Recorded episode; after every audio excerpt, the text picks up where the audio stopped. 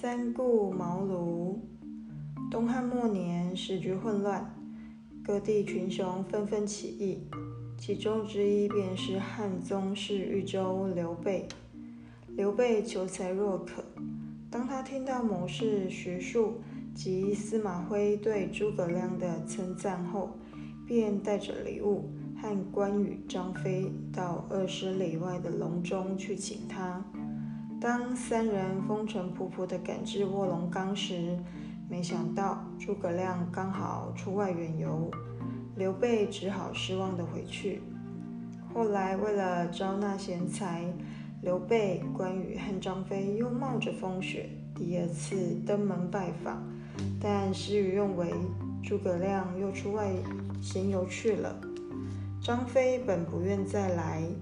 见诸葛亮不在，便气呼呼地催着要回去。刘备只好留下一封信，失望而回。又过了一些时候，刘备虔诚地吃了三天素，准备三度造访诸葛亮，但却受到关羽及张飞的劝阻，认为诸葛亮只是浪得虚名，未必真有才学。但刘备却丝毫不为所动。仍坚持自己的初衷，动身前往。到了草庐外，只见诸葛亮正在午睡，刘备便一直站在堂外等待诸葛亮醒过来。刘备的诚意，最后终于感动了诸葛亮，愿意出马辅佐他。《三国演义》把刘备三次亲自敦请诸葛亮这件事情。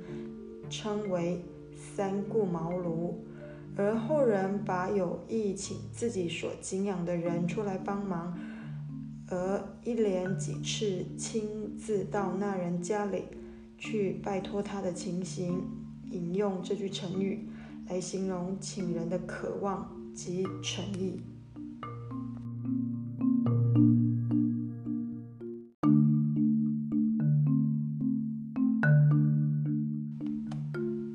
亡羊补牢。战国时代，楚国有位深谋远虑的大臣，名叫庄辛。有一回，庄辛向楚襄王劝道：“您在宫中的时候，有周侯、夏侯随侍左右；外出的时候，又和燕陵君、寿根君形影不离。”您和这些人每天贪图享乐，不理国事，恐怕楚国将要走向灭亡之路了。楚襄王听了这些话，非常生气，认为庄辛无中生有，祸乱太平宁静的视听。这些话只是我衷心的提醒，并非故意造谣惹事。您若不相信，请允许我必须到赵国看看事情的变化吧。”庄辛请求地说。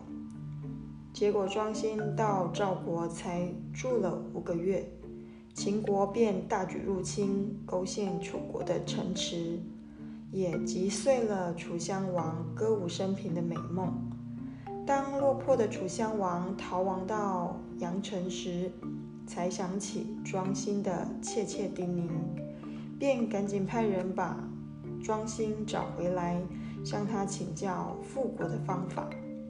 这时，庄辛不计前嫌，诚挚地说：“看到兔子才想起猎犬，羊走失了才来修补围栏，这样做还不算太晚。”“亡羊补牢”这句成语。